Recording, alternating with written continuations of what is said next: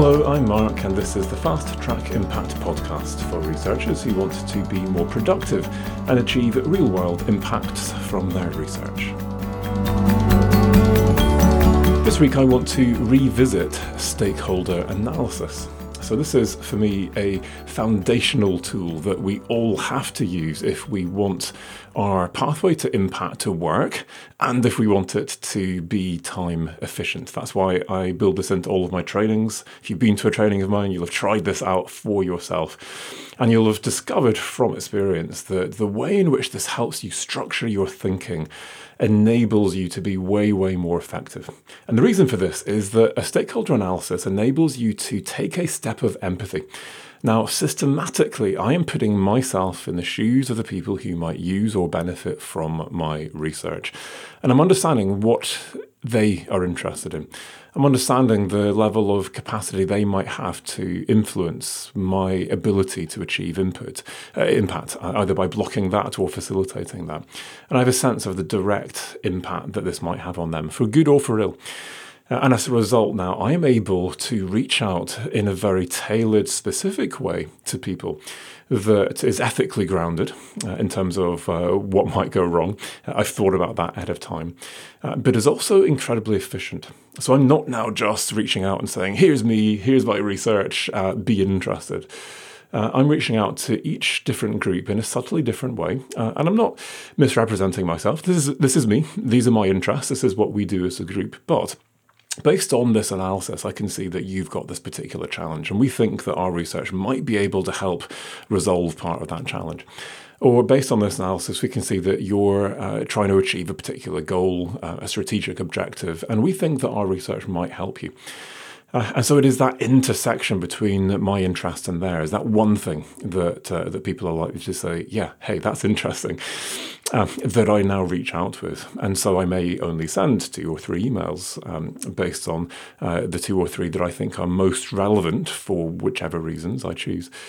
Uh, but I get responses from all two or three of those individuals representing those organizations. And, um, and they're like, yeah, uh, let's meet up, let's talk. Because, yeah, if you can help us with that challenge, then of course, I want to talk. Great, um, tell me more. And now you begin on a pathway to impact. And importantly, that's a pathway to impact which you're able now to co produce with that organization. Uh, so these are our challenges. This is what we're doing in this space at the moment. This is now how you might be able to help. And that's the kind of evidence that we need. And that's the point at which you can help. And now let's work together on this. And uh, if there is the opportunity for them to, uh, to co fund or to help resource this, then you've now got people working with you on your pathway. So, hugely important tool. Uh, and what I'm going to do in this episode is to take this to a new level. So, my colleagues and I have been working on uh, what we're calling a three I's framework, which uh, enables us to think about this in three different ways. So, this is now interest, influence, and impact. And we're asking each of these as a question, and we're uh, asking each question in two ways. I'm looking for both a, a positive and a negative form. Uh, and then we're going to a, a level of depth uh, in each of these categories uh, that, that goes way deeper than you would ever expect to do. Uh, and uh, because of that depth, we're now able to understand uh, the, our stakeholders and the nature of their stake uh, and what is driving those interests or why they might try and block us or uh, what it is that will, will benefit them and how. And uh, we'll, we get a much deeper understanding of that. And for me, that knowledge is then power to be able to affect more positive change, to think more deeply about the ethics of what I do, and to make sure that this actually does work uh, rather than leading to negative unintended consequences. So, this is uh, being done in a collection of research projects uh, with a bunch of colleagues. Uh, this is uh, going to be a paper that will be led by Helen Kendall, um, one of the postdocs I'm working with on, on one of these projects. Um, I uh, trialed it um, most. Uh, uh, first of all, we trialed our third um, criterion, the impact criterion, in a project around obesity and health. Uh, and we're now trialing this into other environmental governance projects where we're not just adding that third criterion, we're adding that uh, second layer of depth to all three of these. Uh, and I did the, the first of those stakeholder analyses with my colleague Regina Hansda last week. And the great thing is, it's working. Uh, so there will be a peer reviewed paper at some point. Um, uh, but uh, but the beauty of a podcast is I get to tell you this work in progress and tell you what works um, at present. So of course this may change by the time we get to the peer reviewed paper, um, and uh, and you can take it with a pinch of salt. But uh, but I'm giving you this on, on the basis of having tried tried this out and seeing just how deep you can you can go with this, which is quite exciting. Um, uh, linked to this, I have written a new guide, so I'll put a link to this in the show notes if you want to try this out for yourself, uh, with a link through to the new template, a bunch of other information, and a workshop plan. Uh, and I'll finish this um, episode by going through that workshop plan if you decide that you want to try this out for yourself, then uh, join me on that cutting edge of, uh, of stakeholder analysis, and um, and together with Helen, Regina, uh, and I, and the rest of our colleagues, you then would be welcome to uh, pitch what you've done as uh, an additional case study and potentially join the paper that we're writing on this. So uh, that's what we're doing. That's where we're headed, um, and um, let's let's dive into the three I's. So three questions asked in each case in both a positive and a negative form. First of all, interest. So the question is, who is interested in your research? And once I've identified who those people are, I want to understand the nature of their interest. So, in contrast to the traditional interest influence matrices that uh, that emerged originally in the business management literature in the 1980s, where you have a two by two matrix and we're just placing them um, in that two by two space in one of four boxes four quadrants, which is quite a quantitative approach to this. What I care more about um, uh, is is actually the qualitative data I can collect about the nature of that interest, rather than whether it's necessarily high, medium, or low. Although I, I find those categories useful to help get the, the, the juices going in a, in a, in a, in a discussion.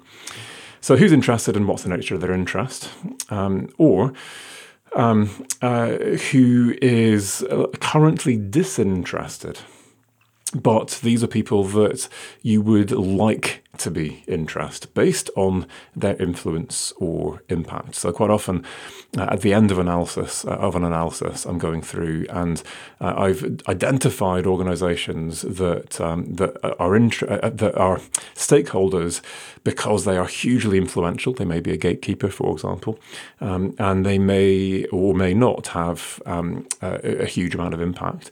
They may, in fact, be a hard to reach group, so they have no influence, no interest, uh, but they would be massively impacted, positively or negatively. Uh, in which case, I need to understand why is it that they are not interested? What is driving their disinterest, so that I can try and bring this to them and make this accessible to that hard to reach group. So, who's interested um, and who is disinterested and why is my first question. The second question then is influence. Who has the power to facilitate or to block the generation of impacts from my research? And at this point, we're thinking indirect. So this could be a gatekeeper gatekeeper organization. This could be the organization that will give me access to the people, to the data, uh, to the research permit, uh, or whatever it is. Um, it may be that they have some other form of power, so they are very rich and powerful, and uh, in that sense, uh, they might sue me uh, to block me from doing my research um, they they might uh, spread misinformation uh, and conspiracy theories. Uh, listen to last week's episode if you want to find out how to deal more effectively with conspiracy theorists. Um, uh, or, or they may have the ability to powerfully facilitate my pathway to impact. Actually, uh, they're massively interested in this and they've got the resources and the manpower to be able to make this stuff happen. So, uh, my, uh, my impact is their impact, their impact is my impact. Now, together, we can achieve way more than we would ever have otherwise been able to achieve. Um, but typically, it is, it is others who then uh, benefit from it their clients, their stakeholders, their customers, their patients, etc. The third of the three questions is around impact.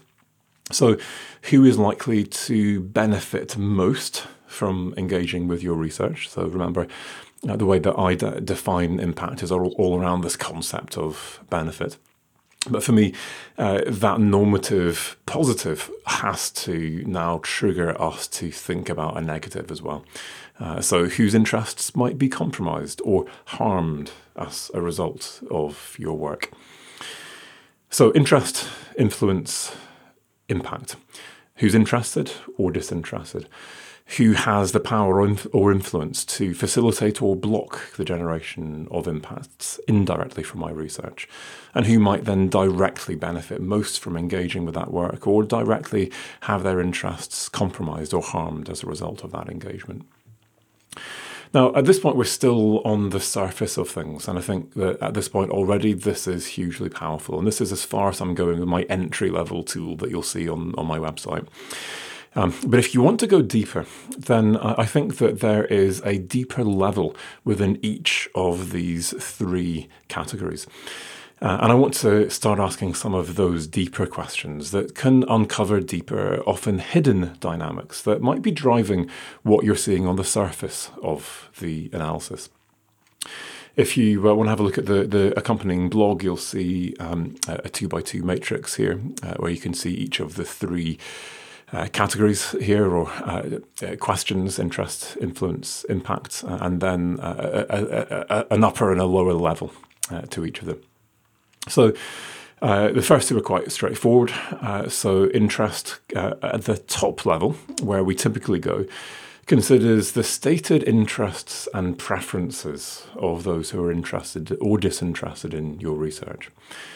But then what I try to do is to go deeper, to articulate what are often implicit underlying values, beliefs, and norms that might be underpinning or driving uh, those higher level uh, interests that, that, I've identified quite quickly and easily. Or they might be driving the, the disinterest in this. So, so the fact that uh, that I identify um, uh, uh, with a set of political values, uh, I'm right or I'm left, uh, for example, might be what is driving the fact that I'm interested in some research that might um, empower the poor or might uh, enable us to create more jobs and improve the local economy, for example at a very simple level.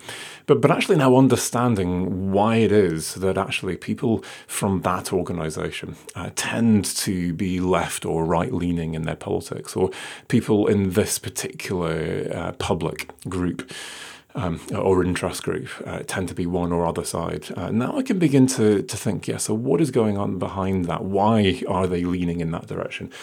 Uh, what are the drivers of that? And, uh, now I'm going in much better armed to be able to deal with the, the a whole set of issues that they might raise um, uh, around their engagement with this research, or that that might raise for me in terms of where this takes me, uh, which may or may not be comfortable in terms of my own personal politics, perhaps for example.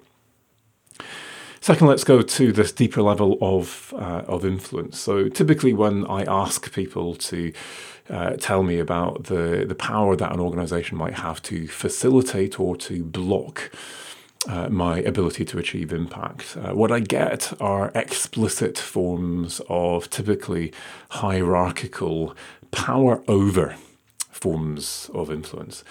So uh, they're rich, uh, they're powerful, they've got uh, fancy lawyers behind them.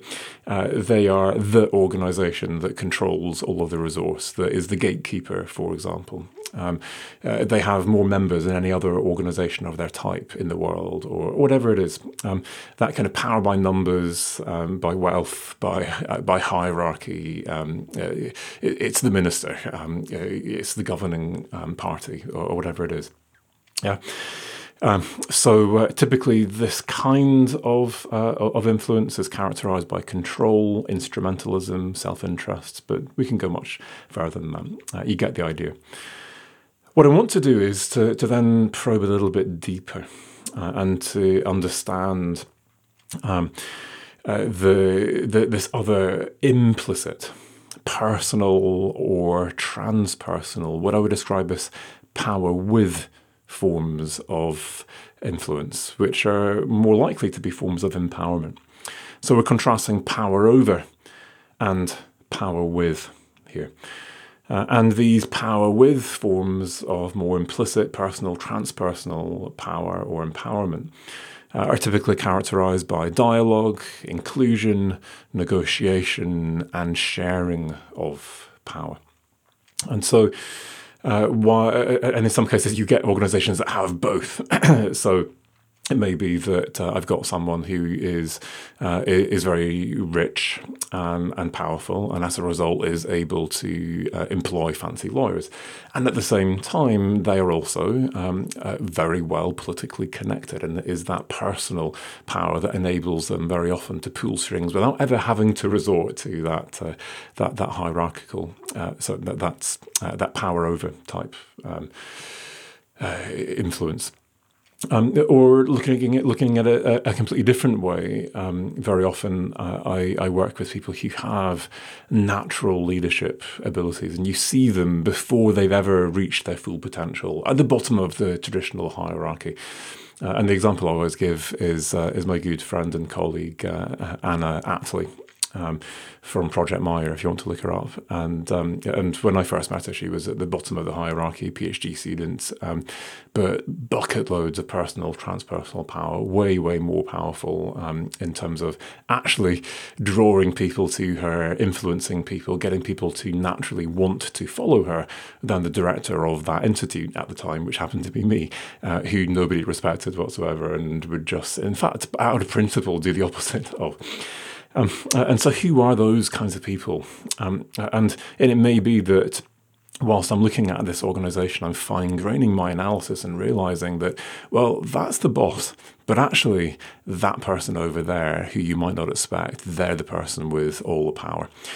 Uh, and when I'm doing this as a workshop, as I'll describe at the end of the podcast episode, um, uh, very often it's that kind of intelligence that I'll get from the stakeholders I bring into the room that is invaluable. So, you know what? Uh, if I want to make this work, I don't go straight to the top. I go to that person first and I get them on side uh, and I get them to help me understand the context within that organization. And then together we pitch this to the boss. And that's how we make something happen, for example. Uh, and then finally, I've got my third uh, criterion impact. And this is considering those who are likely to directly benefit most or directly be negatively impacted from engaging with the, the research.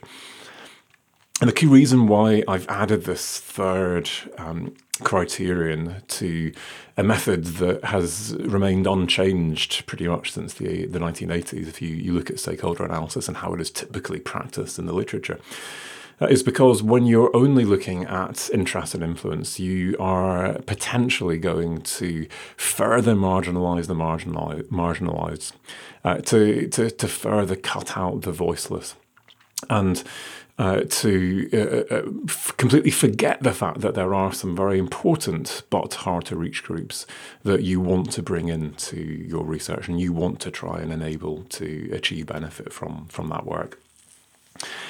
Um, and so this is uh, the the kind of the classic situation where uh, a traditional imp- uh, interest influence matrix would say, well, they've got no interest in this, totally disinterested, no power whatsoever, and they're now categorized as the crowd, um, typically, uh, and they're the group that you're going to reach last and potentially cut out altogether because you haven't got time to reach everyone in the crowd. Uh, but actually, now where ident- identify that uh, this disinterested, low power group uh, could potentially be the one group who would benefit most if we could empower them and or make them interested enough to engage and to get those benefits then yeah actually morally speaking this is a really important group that is systematically getting cut out of stakeholder analysis so, um, asking using the concept of benefit to define impact, the impact criterion asks why and how stakeholders might benefit or be negatively impacted by engagement with the project or its research. And like the other two criteria, it can operate on these two levels. So, at the top level, um, let's think about it simply. I'm just using this to identify immediate impacts from engagement whether these are benefits, such as the formation of new networks, capacity, knowledge, or skills, things that can happen quite quickly, um, uh, quite close to your research. or whether these are negative impacts, such as causing offence, misunderstanding, uh, disengagement, for example. Again, quite uh, uh, quite immediate um, negative impacts that can occur from uh, your engagement. Uh, but secondly, let's just go a bit deeper than this uh, and ask ourselves uh, now how we might be able to use this impact criterion to consider the longer term, perhaps more putative benefits or negative impacts that might arise from um, the, the achievement of those initial benefits. And uh, what I'm encouraging you to do here is to think deeper about what potentially might happen longer term. Uh, yeah, we're going to get these short term benefits, but let's just have a think about some of the assumptions I'm making, some of the risks that I might not have fully uh, thought through here, and some of the quite cool things that might happen if I were to think about this a little bit more explicitly right at the outset and bring this into the conversation. Uh, and then let's let's see where this goes. So, this may include more instrumental benefits such as new policies or economic, social, environmental, health, or cultural benefits arising from the engagement of those stakeholders. Uh, and if you've noticed, I'm using uh, the typology that I published in uh, the Research Impact Handbook, which I've discussed in the first episode of um, this season earlier this year. Uh, and I would argue that the, the inclusion of this is consistent with the classic definition of stakeholders from Freeman in 1984, uh, which is uh, those who are both affected by or who can affect change. Because what I'm doing now is I'm making explicit the potential for positive benefits or harm to arise from their interests and influence or lack thereof. Uh, it's also important to emphasise the need to re- regularly revisit the analysis to capture new stakeholders as they become relevant to the research and to ensure that engagement with research remains targeted to the dynamic needs of what are inevitably changing interests out there in our stakeholders and in our publics. Uh, so Brexit happens. Uh, all of a sudden, I've got a whole load of new issues that I'm dealing with, um, and how can I make sure this is now relevant in a post-Brexit world? For example, we have to keep just being aware of the kind of uh, events and circumstances that uh, that might really change uh, who is interested and why perhaps perhaps the same people are now interested for different reasons, have different levels of influence, uh, and may be impacted in new uh, new ways. In my uh, blog, uh, now you can have a look uh, if you want and see um, what this then uh, comes up with. We've got a, a, typology of different stakeholders based on this. So, one, two, three, four, five, six, seven, eight different types. So, I've got disinterested stakeholders, I've got those who are disinterested and impacted, whether positive or negatively. Uh, I've got those who are disinterested um, uh, so no, this is uh, disinterested and negatively impacted. I've got disinterested influencers. Uh, I've got disinterested, influential, and negatively impacted. I've got those who are only interested. I've got those who are interested and impacted. I've got those who are interested influencers, and I've got those who are interested, influential, and uh, and negatively impacted. Um, no, you know what? I got that slightly wrong. Impacted is positive or negative. I got that right the first time around. You know what? What you need to do is go and have a look at the blog, and you can see this table. Uh, it's um, it, it, gives you a sense now of of how this works, but it's a very fine grained uh, typology. And as you can hear, work in progress because I'm getting my own typology wrong here. Um, but uh, but try it out um, and see how it works. So to do this you need to head along to the blog where uh, I've got a link in the show notes, uh, download the PDF, uh, to be honest, it's a bit of a big table. Uh, so, what I recommend is um, print this out, um, copy and paste the headings, maybe into a Word file, uh, blow them up now onto a, a one heading per sheet of A4 paper. So, you can have this big. Uh, and you're going to now want to transpose this onto flip chart paper. So, what we're doing You'll see an image at the top of the blog of what this might look like in practice. Is we've got a table, but we've now blown this up onto an entire wall using flip chart paper.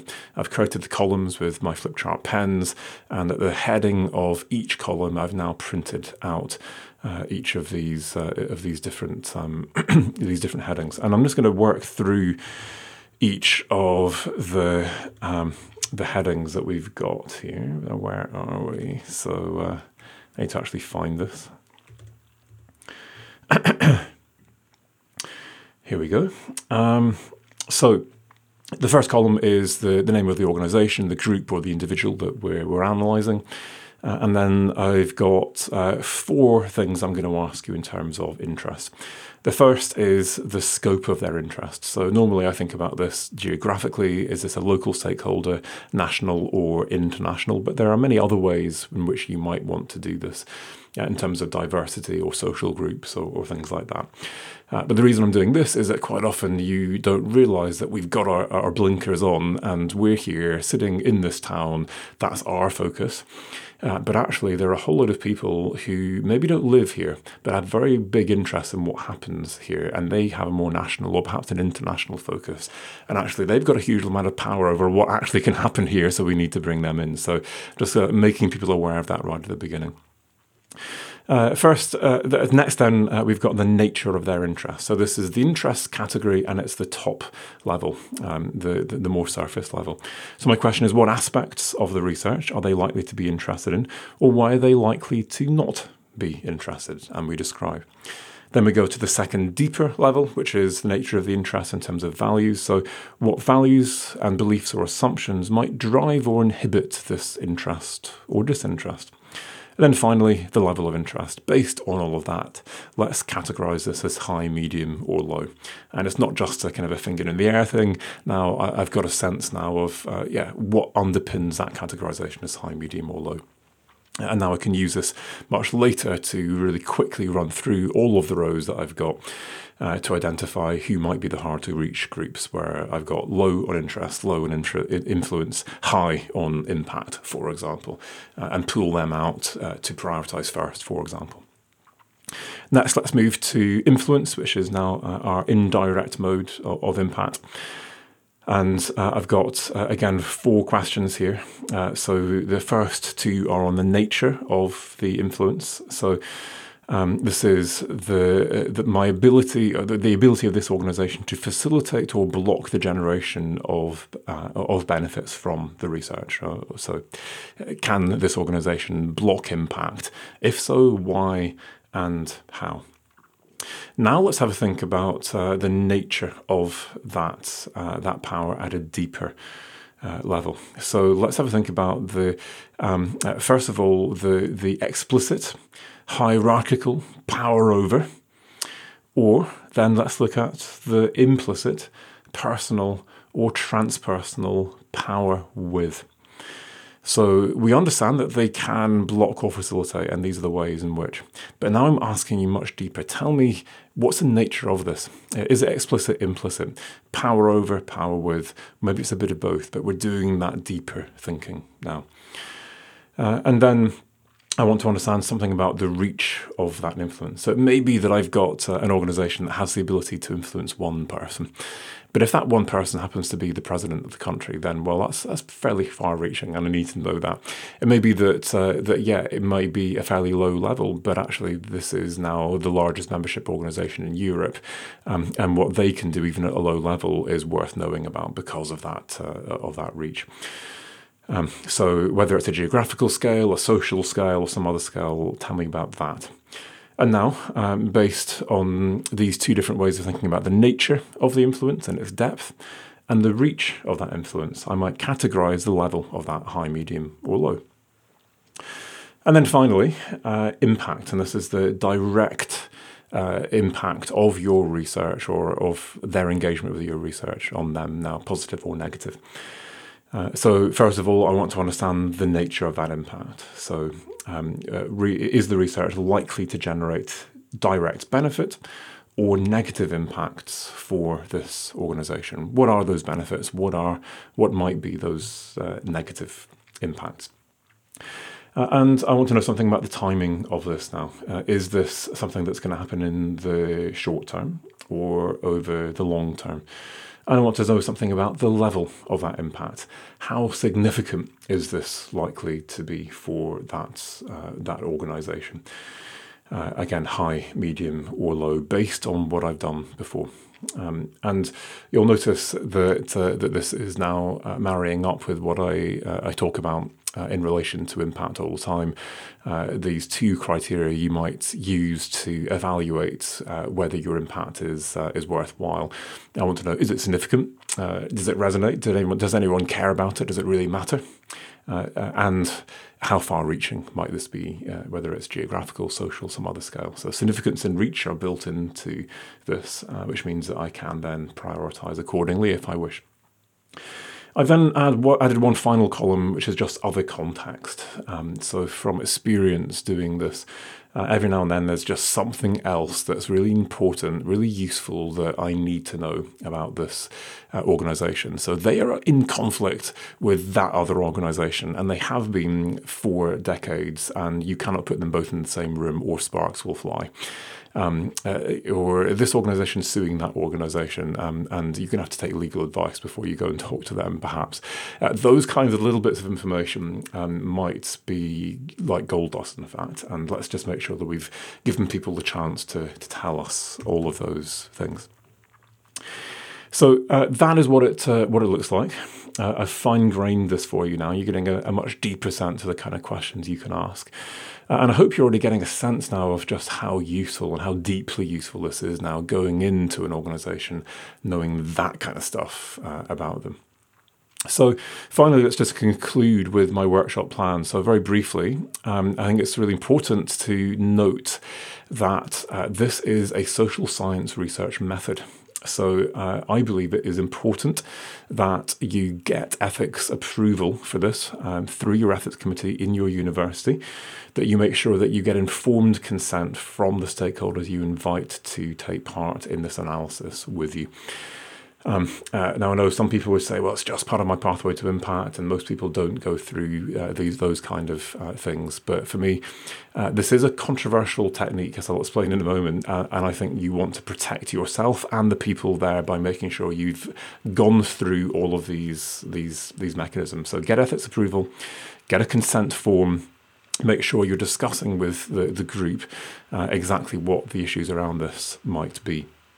Um, and the key issue now is that we make people aware that we're going to talk confidentially about our personal opinions and, and perspectives on the relative interest, influence, and impact uh, of uh, each of these different organizations. Uh, and in some cases, of individuals within uh, and named individuals within those organizations.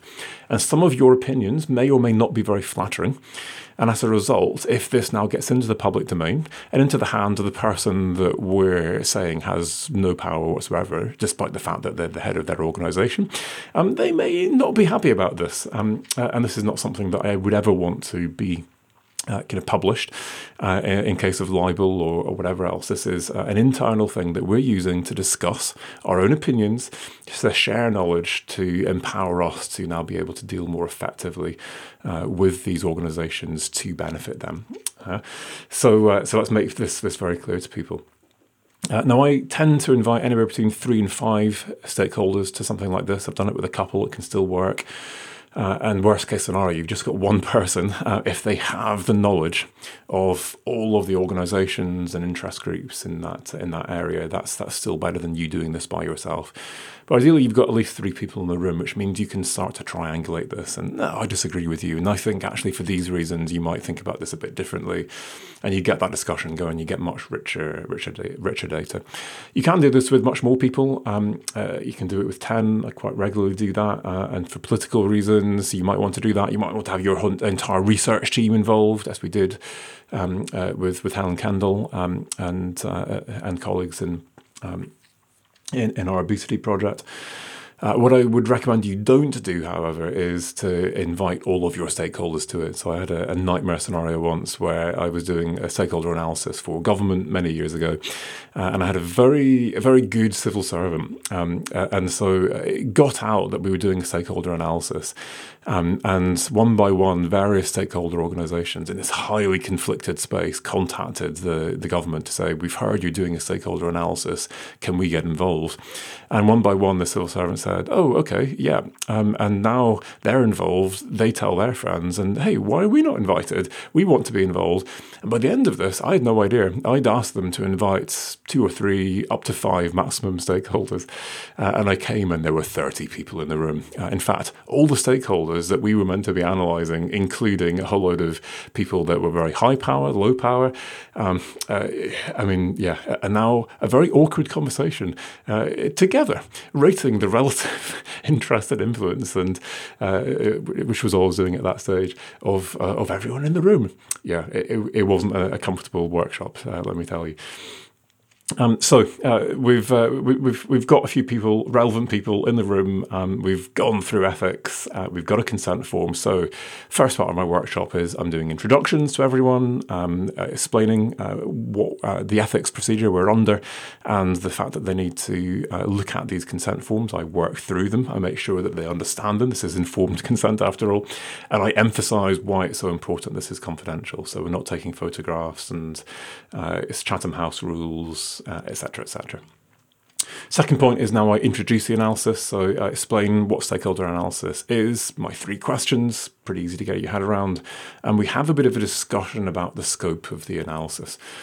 Um, so, uh, are we going to draw a very clear line? If you're not in this community, you're out, uh, or it's going to be a UK ge- geographical one, or some other kind of social group where we're working with LGBT plus groups only, and therefore, if you're not in that category, we're not going to consider you. For example, who knows? Uh, and then uh, I explain each of the headings. I'm now uh, standing up and, and pointing through. And actually, the way that I do this is I do it with a worked example. So let's choose an organization we all know something about. And now let's go through each of those columns in the same way that I've just done with you, uh, but with a, a, worked example. Once I've done that, um, and uh, you're going to need at least 20 minutes to do that first example, um, depending on how much conversation there is, how controversial that organization is, perhaps half an hour. And now you're moving into the stakeholder analysis properly. So, right, uh, you know how to do this. I want you all now to work individually. Take a pad of post it notes uh, and now just identify stakeholder organization or a group or an individual, uh, put them in column A and start working across. Uh, I'm keeping an eye on what's going on in case there are two people working on the same organization, in which case I try and get them to merge so we don't get duplicates. Um, and we spend at least an hour. Uh, if you can encourage people with a break in the middle to do this for two hours, um, then that's quite useful. Um, people always say, but there's too many, I can't do this all. Uh, and I just say, look, go with the, the organizations that come to mind first, that for whatever reason you think are probably most important. Uh, and that means then uh, that we will draw a line after one hour or two hours, how long you, however long you can persuade people to work for. Uh, and we've got um, hopefully the most important ones.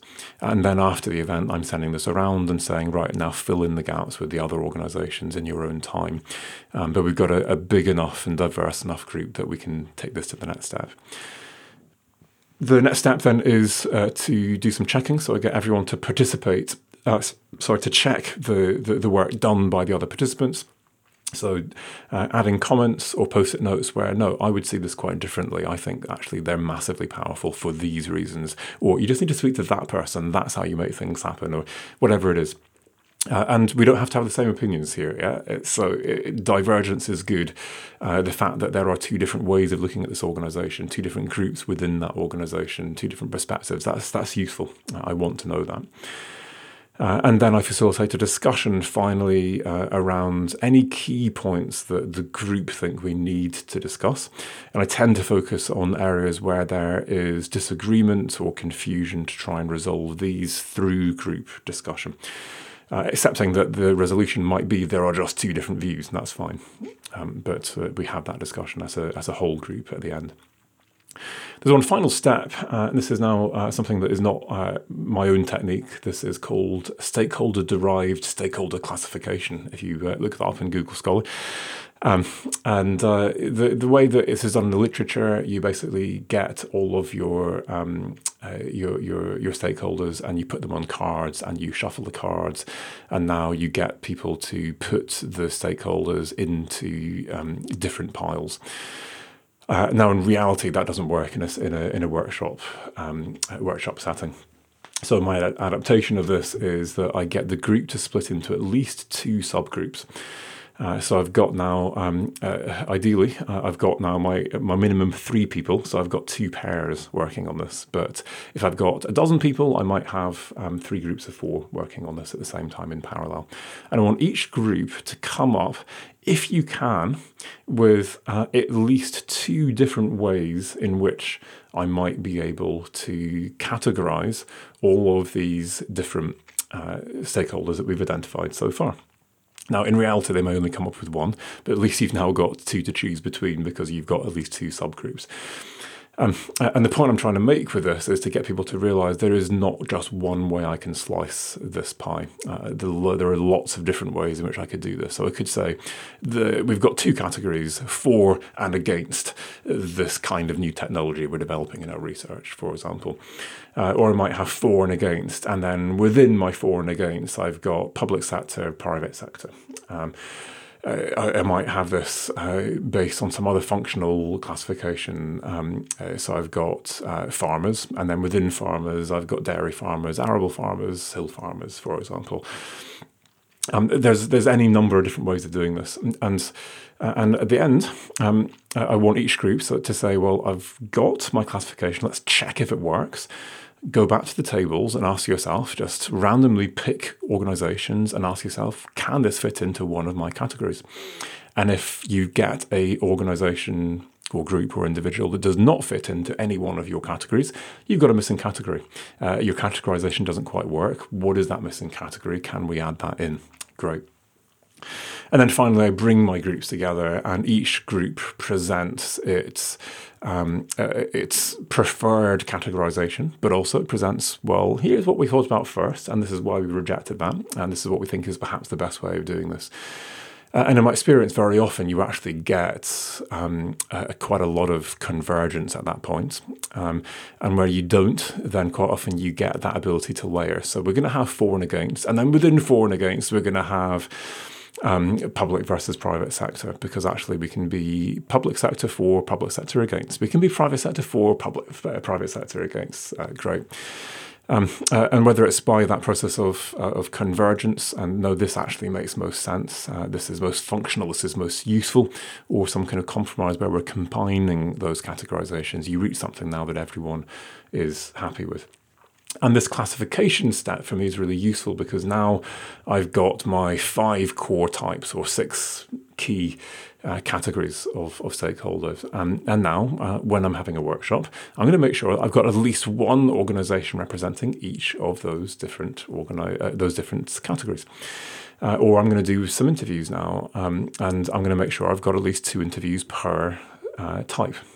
And uh, now I've got a replicable method that I can use that I can now use to tell people why it is that uh, that organization was invited and not them. Because we couldn't invite everyone, and we've made sure we've at least got one organization representing uh, farmers, for example. And we went for the National Farmers Union. And yes, it would be really useful if I could have had uh, the room around the table to invite the, the dairy rep and the arable rep, um, but we didn't. We've got NFU, so please uh, bear with with us here, um, uh, and we'll engage you in some other way in the project. But that's why uh, we've done this.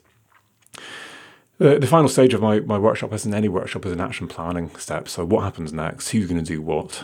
Uh, we're going to write this up and we're going to ask you to then fill in some of the gaps. We're going to get this to you by this date. Um, and I'm emphasizing, uh, again, this is anonymous. Um, and whatever we put into the public domain will be here are the stakeholder categories or types.